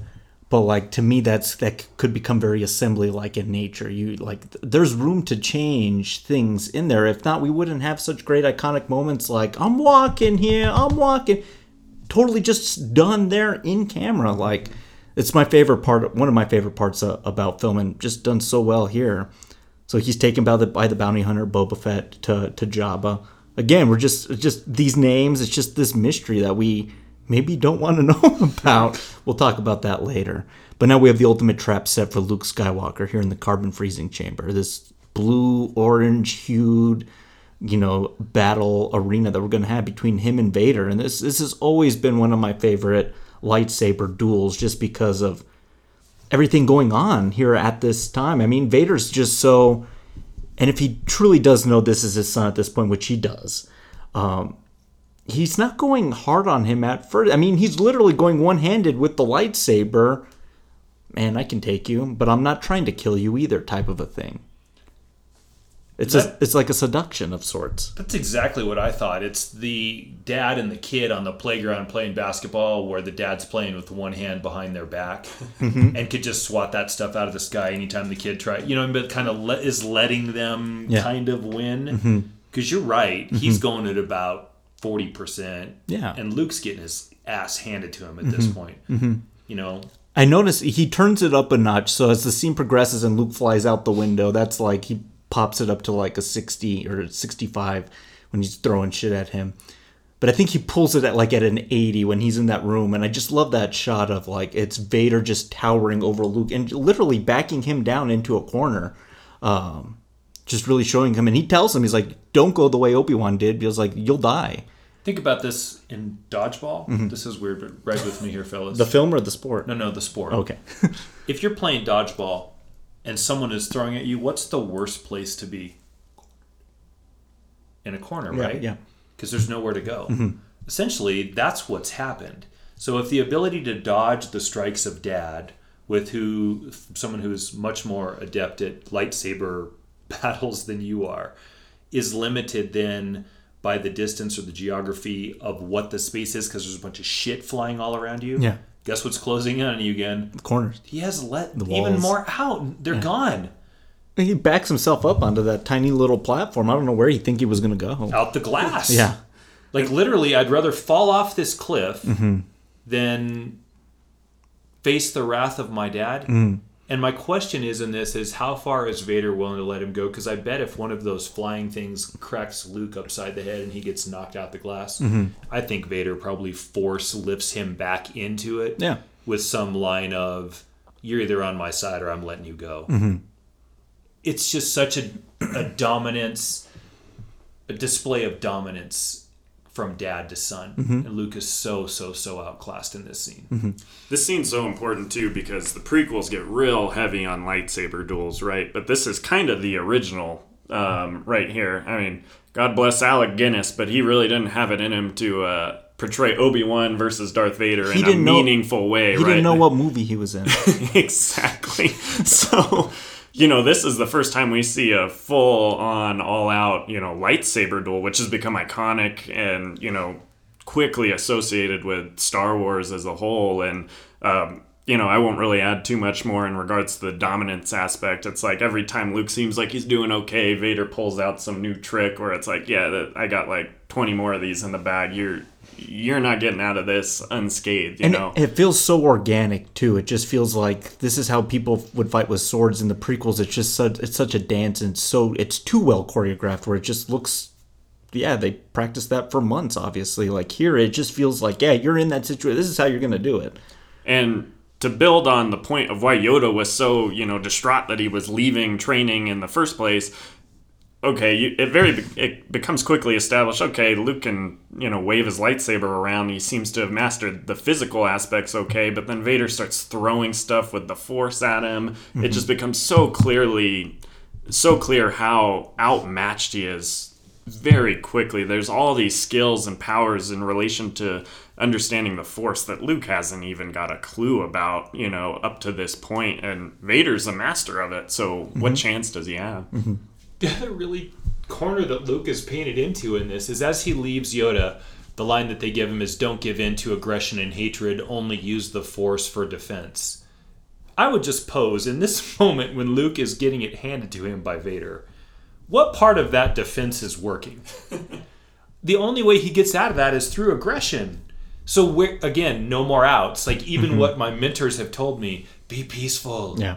Dodge. You can't. Like Yeah. you have to go give it to him or flee, which uh, we're going to talk about. Obviously, he flees or there's no more movie. Yeah. I don't even know. I, I don't even know if the advice that Yoda gives Luke is a hundred either. Mm-hmm. Can we talk about? I, I know we're going back, but I really wanted to talk about one thing, and I want each of the three of us to do this. Okay. Let's talk about the takeaway because this matters in this moment right now. Mm-hmm. The takeaway from Luke in the cave where he comes in across on Dagobah, Mm-hmm. where he runs into Vader and decapitates him, only to find himself. Yeah. Can you talk about that, and you talk about, it, and then I'll talk about that. Yeah. Go ahead, Jesse. I'll just kind of sum it up with one phrase: is Luke is his is his own worst enemy. Right. Yeah. I, I, I don't have anything to add to that. That's very Yeah. clearly the point. There's there's some other parallels there, just kind of alluding to the potential relation between him and Vader in that scene as well. But um, yeah, it's very important for portraying the conflict that's going to come later. I think it's there's an inevitability about Yeah, that. definitely. You're gonna. We all do grow up to be a version of our parents because Yeah. that's our DNA. So where's Luke gonna go? If you use peace or flight in this moment, it's curtains, and it is because he literally gets his ass handed to him in this scene, mm-hmm. and that's only because Vader's still trying to win him over. If you submit to the dark side and use force and aggression, then you become your dad, which is what you're supposed to become anyway. Mm-hmm. And this is the advice that your mentor gave you, and it's clearly incorrect. Luke, guys, mm-hmm. is at this moment in this movie, for the I've sworn a lot in this podcast, he's fucked. Yeah. He is. Mm-hmm. Where's he gonna? There's there's not a single out other than run at this moment. Yeah. And he's about to be dealt this true revelation that he is the son of Darth Vader. No, I am your father. Let's talk about this moment for a little bit. Um, I'll let you go first, man. I actually want to hear what this was like the very first time because you got it fresh right out of the box. Revelation of sorts. this 81? 80. So I'm 7 So I saw this in the theater, and I can tell you, me and my little friends on the playground, this is all we talked about for a year: was is he really Luke's dad or not? There's no way. Nobody wanted to admit that this was in fact his father, because Darth Vader was the worst villain that had ever set foot in any of our lives, mm-hmm. and Luke was probably the greatest hero that we'd all seen at the same. Oh my God, their family Sure. that moment in this movie mm-hmm. hit me like a ton of bricks. It just devastating. Like there was, I remember mm-hmm. 8 the gasp in the theater when he said, "Luke, I am your father." People literally went, "What?" It's such a great twist. Um, like monumental is the JV of what this was in the varsity of moments in history. Okay, so that's where I, that's what I would answer that with. Huge. Yeah. Jesse, brother, we debated that for a year and a half on the playground. Yeah. We had like Socratic seminars, which I didn't even know we were doing with inner circle, outer circle, and who agreed and who seminars. didn't on the the legacy of Luke and, and Vader's father Mm-hmm. patriarchal relationship. And he had to wait like three years to get any type of. and and that weight is something that I did not have to experience because I'm I'm much younger. So when I saw these, I saw them as episode four through six, a marathon in one day, and so the I never had this year plus suspense of is that really his father? You know, I heard stories of people saying like, "Oh, I didn't quite trust that that was really the case." I went straight into Return of the Jedi right after popping out the VHS for Empire Strikes Back. great feeling. So I didn't have. Uh, You didn't have to wait three I years. didn't have the wait um, that you know was experienced when it originally came out. Yeah, sure. Nobody wanted to believe that. Yeah. Nobody wanted to believe that Vader was Luke's dad. But going back and watching it again, they give you all the evidence in the film you Yeah, need that they he is. definitely do. I mean, he, just the translation, Mm-hmm. and not to be too, um, what's that Anna Kendrick movie? Um, Pitch Perfect. not to be too pitch perfect, but Yeah. it literally is the translation of father, Definitely. father, Vader, Mm-hmm. right?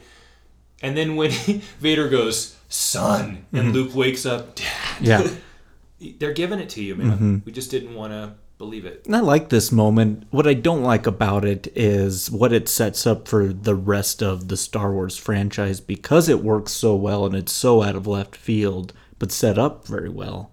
Is that everything then had to become so familial with this series, and it it, it just makes me beg the question: How small is this galaxy where like all these people are related and all going through their issues and drama and trouble, and where it's going through like five or six people? And it's, it's the problem with the new films as well. And one of the reasons why I liked Last Jedi was it, it took chances to move away from that kind of idea of you're not related to anybody. Like like the Force isn't inherited through bloodlines. It's it, it can be. It's almost like like mutations in X Men. Look, Jesse, the truth is the Skywalker quaintness in the Star Wars universe Mm-hmm. makes the Kennedy reality in modern day America seem expansive. Yeah. Everyone's a Skywalker in some regard Sure. to the Force. And to shrink it a little bit more, Mm-hmm. the scene when Luke leaves Dagobah in the X Wing and Yoda gets the one moment where the walls don't close in and says, Yeah. There's another Yeah. Everyone in the world knew who they were talking about. Certainly wasn't going to be Han Mm-hmm. Yeah. or Chewie. Yeah. It could have been Yoda. He wouldn't speak in the third person about himself. Yeah. Who else is there? Yeah. Exactly. So it shrunk the universe even more. Yeah, and we see it in the next scene as he's dangling from the rafters of Cloud City, Yeah. saved by his sister through this the Force telekinesis that that those individuals have. But I like this little bit, this kind of chase. You know, like now our team is just so shaken up. We have Lando in the seats. The ship's still broken. Luke's lost an appendage. He's learned this horrific truth. Really upset with Ben Kenobi at this point. Like, you should just been upfront with me Betrayed. right from the get go. Yeah, I do feel a little betrayed. Uh, we're we're very backed into a corner at this point, and we do finally escape. But I can't imagine being a child in 1980 sitting in the theater just being like, "Oh my God, the stuff left unresolved, stuff with the dad, Hans and carbonite. How are we getting him back? What's going to happen with the two? Who's the other? Other? How are they going to play that out? Like." this film just sets up so much stuff for Return of the Jedi, and some of it plays and some of it doesn't in the next entry. But man, what a long wait that must have been. That's all I have to say to that. It Like, was arduously long. Mm-hmm. And then, of course, when it came out that summer, it was sold out the first couple times I went. I had to wait a couple weeks just to get a damn ticket because it was always sold out. Mm-hmm. So that made it even worse. And make things even more troubling, my best buddy at the time somehow saw it opening night. And so we had the conversation without having the conversation for two weeks. Well, let me ask you this. Are you sure you want me to tell you? Uh, yeah. that's tough. That's Oh, tough. man. You, you want to know how I actually found out what the truth was? This Yeah. is this is so gutless on my. Go ahead. I bought the book. Like the novelization. Yeah, they had like a, Mm-hmm. a video imaged book of, Oh, okay. and I bought that at the Scholastic Book Fair before the movie came out. So I You kind of knew. blew it for myself a little bit. Um, so yeah, I kind of took the chickens away out because I couldn't wait any longer. That's a hard wait. It really was. is. Especially because Victor, God, Victor's gone. God bless you. Yeah. Victor wouldn't tell me without. Are you sure you want me to tell you? Mm-hmm. So yeah, So let's set up our final scene of the film. We have the rebels, whatever's left of them here, floating through space. Luke's got his new robotic hand, and just something that's just always just so weird to me. Just Lando in the sea, he's wearing Han's clothes. Like this, it's so. Obviously, he didn't have anything to wear and went through Han's like wardrobe, but like it's just like it's bizarre, and I've it's always stuck out to me. It's like that one of those like weird things. Like what? I think I wrote WTF on here. Like, why is Lando doing that? But they're, they they've developed some plan. to go get Han. We'll rendezvous on Tatooine, and this is kind of it. Let's hope this works, and and we're out. Like there, there's it's kind of hopeless at the end to an extent. Yeah, and this ending is very different from the other movies in the series. Um, I think we, it's becoming clear, all of us very view this one um, in very high regard. But one thing that does limit it a little bit is it very much is not the end of a story. We talked about a New Hope being, you know, it could have ended there. Sure. That would have been a great movie. It would have been done. Return of the Jedi ends the trilogy. Yeah. This is very much a to be continued sort of ending. And you Um, and you have to be okay with that. which I like movies that end that way. You know, the Two Towers the same way it ends, kind of gloomy in the Lord of the Rings series, and I.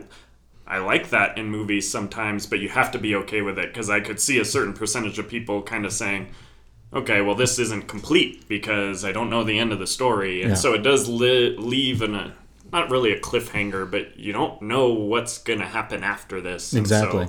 it's a bit different than the other installments. Definitely. Yeah. So I think time now more than ever. Let's rate The Empire Strikes Back. We have Rock Gut, Well, Call, Single Barrel, and Top Shelf. Blake, I'll let you go first.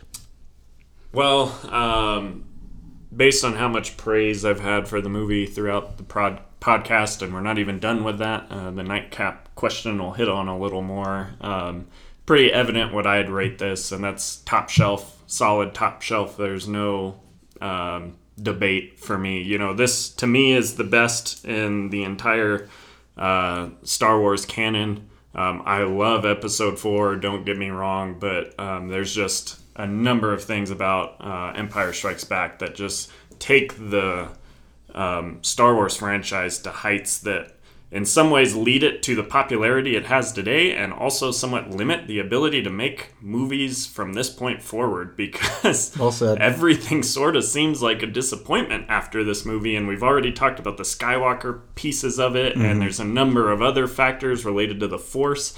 Um, that perhaps You're constrain future filmmaking within the story, but in regards to how Empire Strikes Back uh, comes across. It's one of my favorite films, period. Um, and it is my favorite film in the Star Wars uh, franchise. So easy top shelf for me. Top shelf plus, if that was a thing, frankly. Yeah, top shelf in any measurement category. I don't know where I would say, oh, here's one thing. Like I'll try to like be petty and say, oh, her white shoes should have mud on them, which they should. okay, because if they have a spot of blood, they should have. But whatever, right? Like Yeah, in yeah, any yeah. measurement Sure, category, yeah. there just isn't any way for me not to give this top shelf. Mm-hmm. Um, for me, it's also the best in what is a monumental legacy of film. It's an important franchise in film, no Mm-hmm. question. It's the best. And there's some other okay, like New Hope is good. There's some other Yeah. okay films in there as well. Yeah. Yeah, it's not perfect. Yeah. Very few things are, but it is top shelf. Um, it's probably in my, I think maybe top ten for you. It sort of sounds like. Yeah, definitely. Probably doesn't ascend to that quite place for me, but it's it's top fifty. Like that's it's it's that's a, it's a pretty amazing film. Yeah. Yeah, and then watching it this time, you know, it just really gets me thinking just about sequels and how those work as a as kind of like a filmic device, like the sequel that exists for story versus the sequel that only exists within concept do more of the same type Yeah. type of scenario. Right. I don't know how you can't consider this to be. I know Godfather Part Two is it's a phenomenal film. This has to be, in my opinion, the best sequel ever made. At a time when sequels weren't really a thing yet, like the norm, like maybe a Rocky Two and uh, Jaws Two, but this is better than those films. Uh, the Empire is just at an all-time threatening level. Everything from John Williams' music to the direction to the look, it just looks so professional and everything's just clicking on all cylinders. Every aspect of this film. We've talked about a lot of shitty movies on this podcast and a lot of great ones like Alien, Raiders of the Lost Ark, um, being good. Uh, I I, Matt, I think this is this is the best film I think we have reviewed on this podcast, in my opinion. This is top shelf plus, without a doubt, a slam dunk. It's the best film in, in it's the benchmark. It's it is the problem with Star Wars is it's pretty good. It's no Empire though. And I think that becomes the problem with Return of the Jedi, which is this is just such an alley oop. Like we're giving you all this stuff to play with. don't rimrock this thing, and I think in a lot of instances, I think I think they do that. Um, well, Ewoks are terrible jumpers. exactly, yeah. So yeah, without a doubt, Top Shelf Plus, my favorite, or I think the best film we've reviewed on this podcast. Luke, it is your destiny.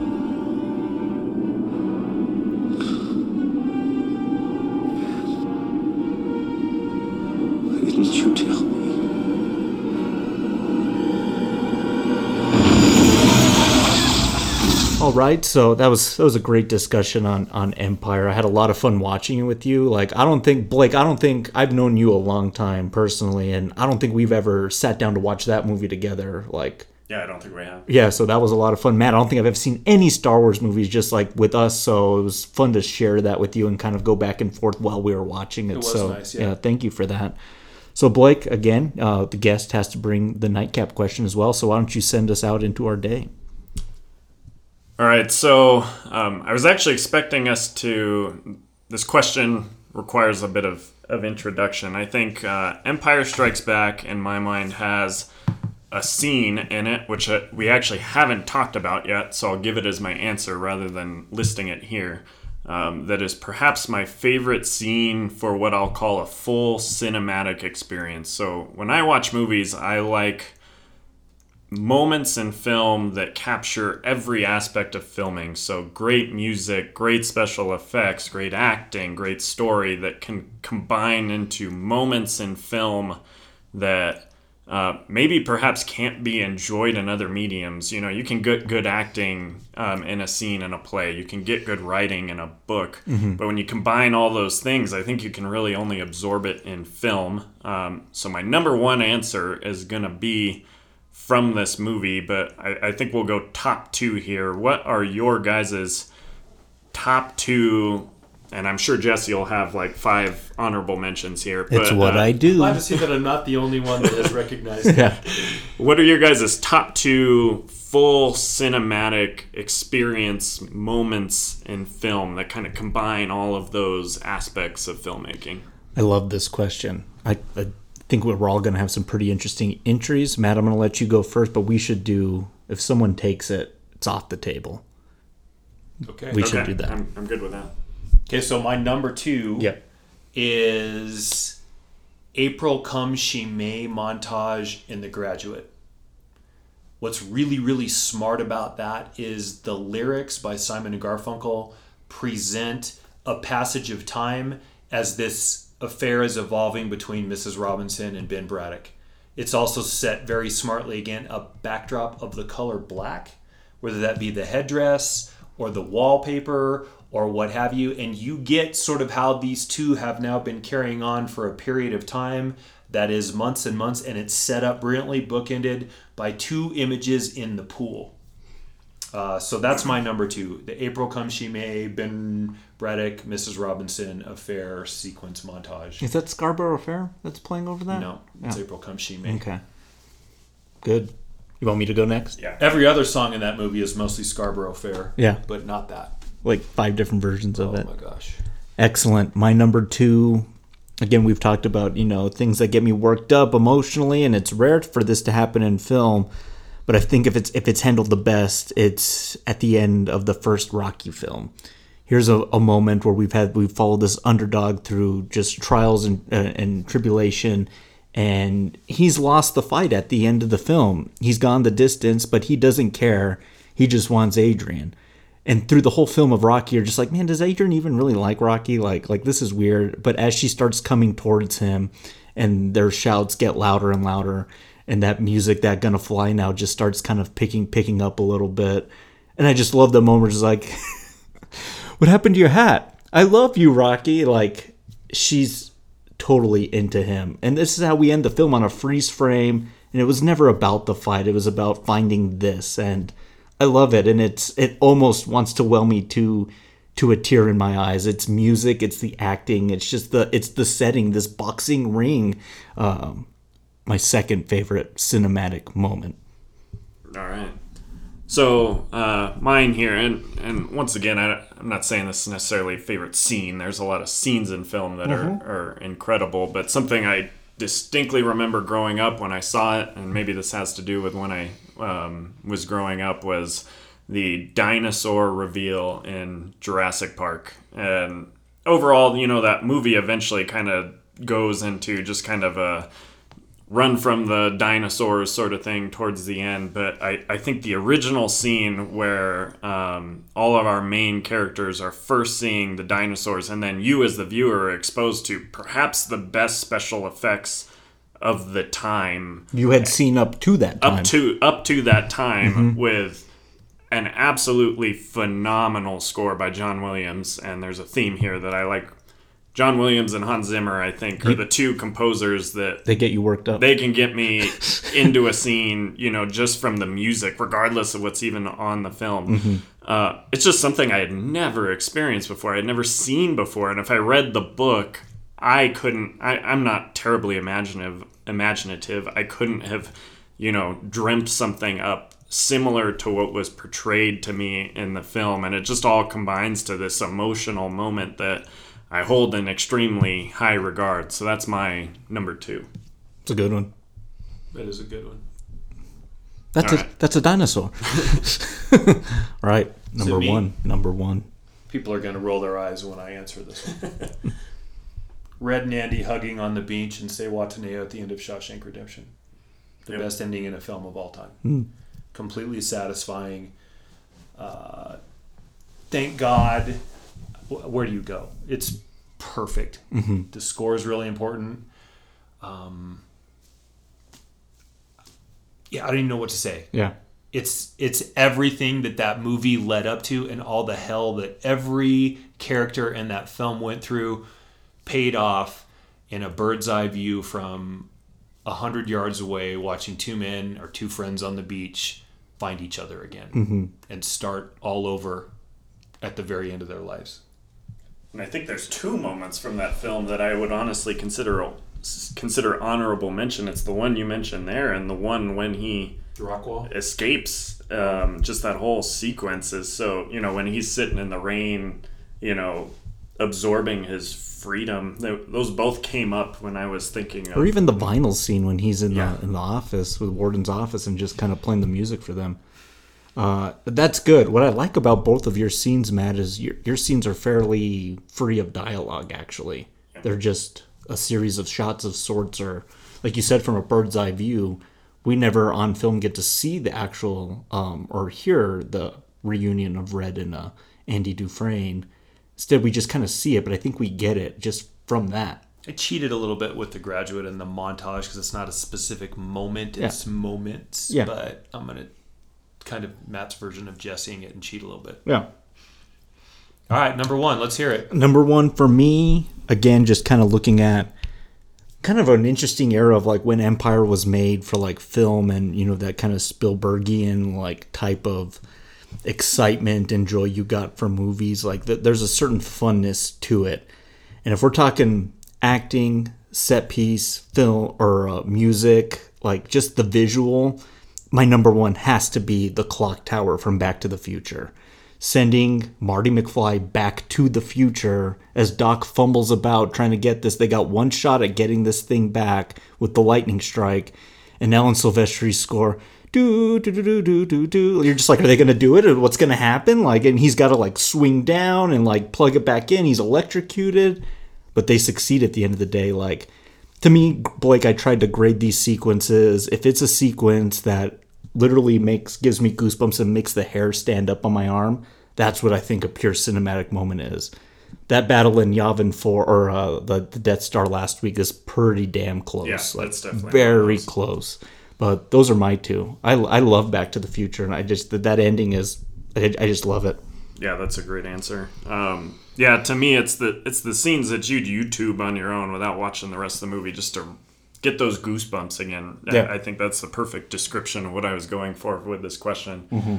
So my answer, and it kind of allows us to end on a Star Wars theme. What inspired this question, and we didn't actually talk about this scene on the, on the discussion of the movie. Mm-hmm. Um, the Yoda scene lifting the X-wing out of the swamp is what inspired the question. To me, that's my single most um, uh, my single favorite moment in all of Star Wars. I think um, the combination of the they're not you know to the level of effects of the rest uh, of Empire Strikes Back necessarily, but you still get some special effects there. You get Yoda discussing the Force in ways that we have not gotten in the past, and and, and we alluded to this in the past.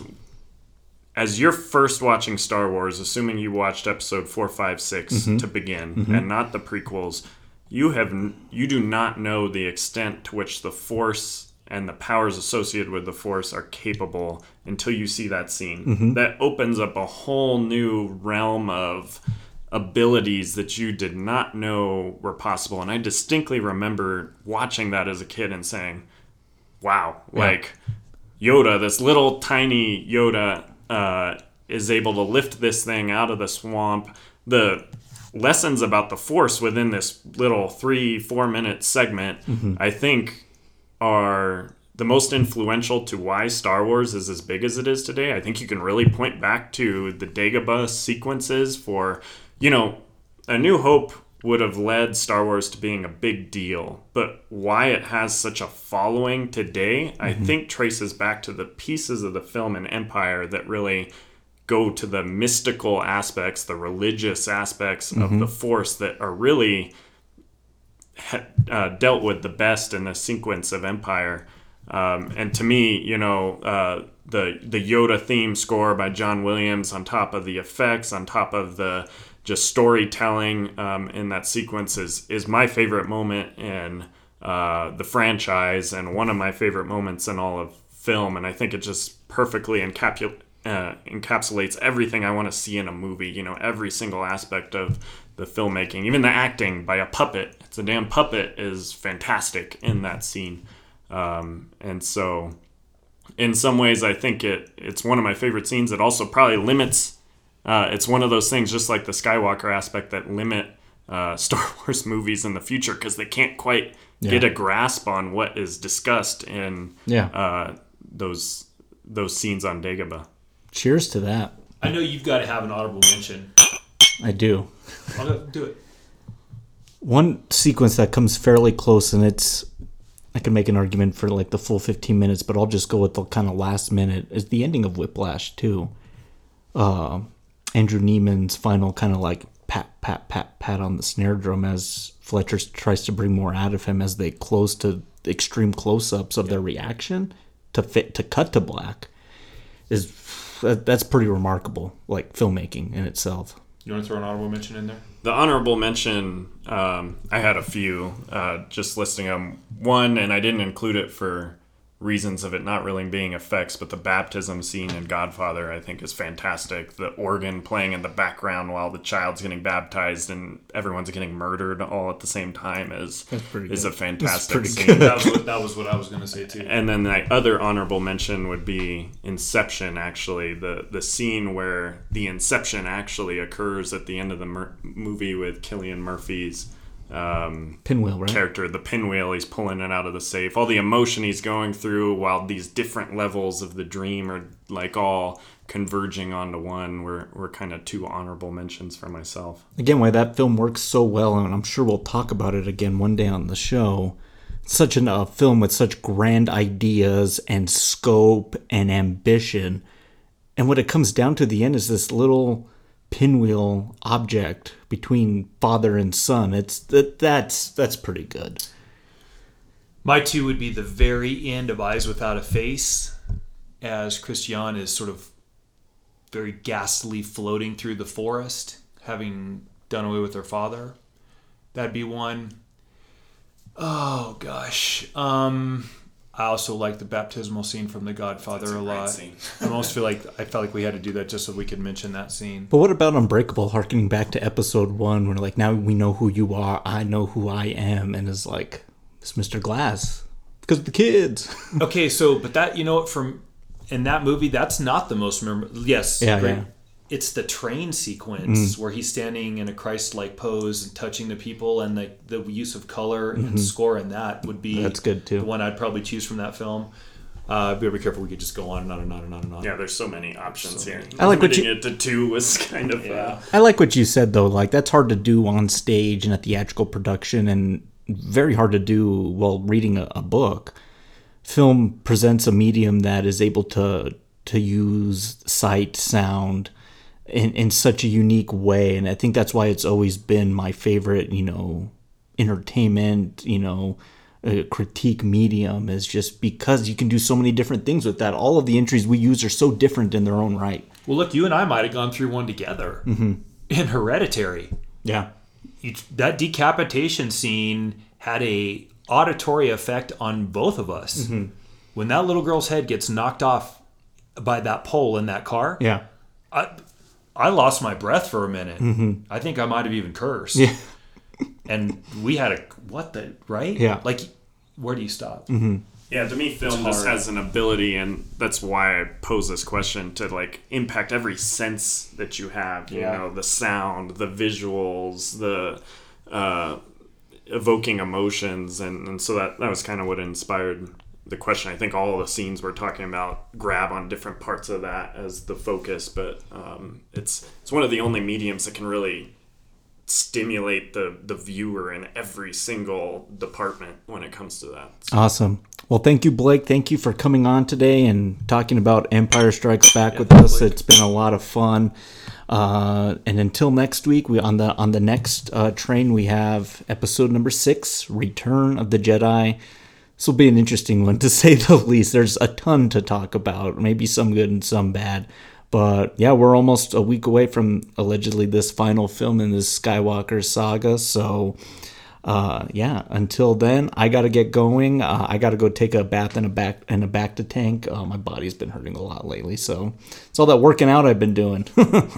My tauntaun's freezing outside, so I'm gonna go pick him up. okay, I'm gonna go into my backyard and try and lift some pebbles with my mind, like uh, Luke Skywalker. So that is certainly a unique way to xeriscape your backyard.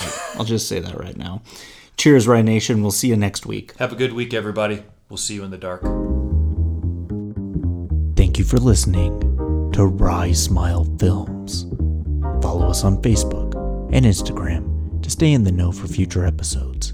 And be sure to rate, review, and subscribe on Apple Podcasts, Spotify, Podbean, Stitcher, TuneIn, and leave us a comment at RyeSmileProductions at gmail.com. Star Wars Episode 5 The Empire Strikes Back is property of 20th Century Fox, Lucasfilm, and Walt Disney Pictures, and no copyright infringement is intended. Until next time, may the Force be with you. Why do you take this apart now? I'm trying to get us out of here and you pull both of these. Excuse me, sir. Put them back together right now. Might I have a word with you, please?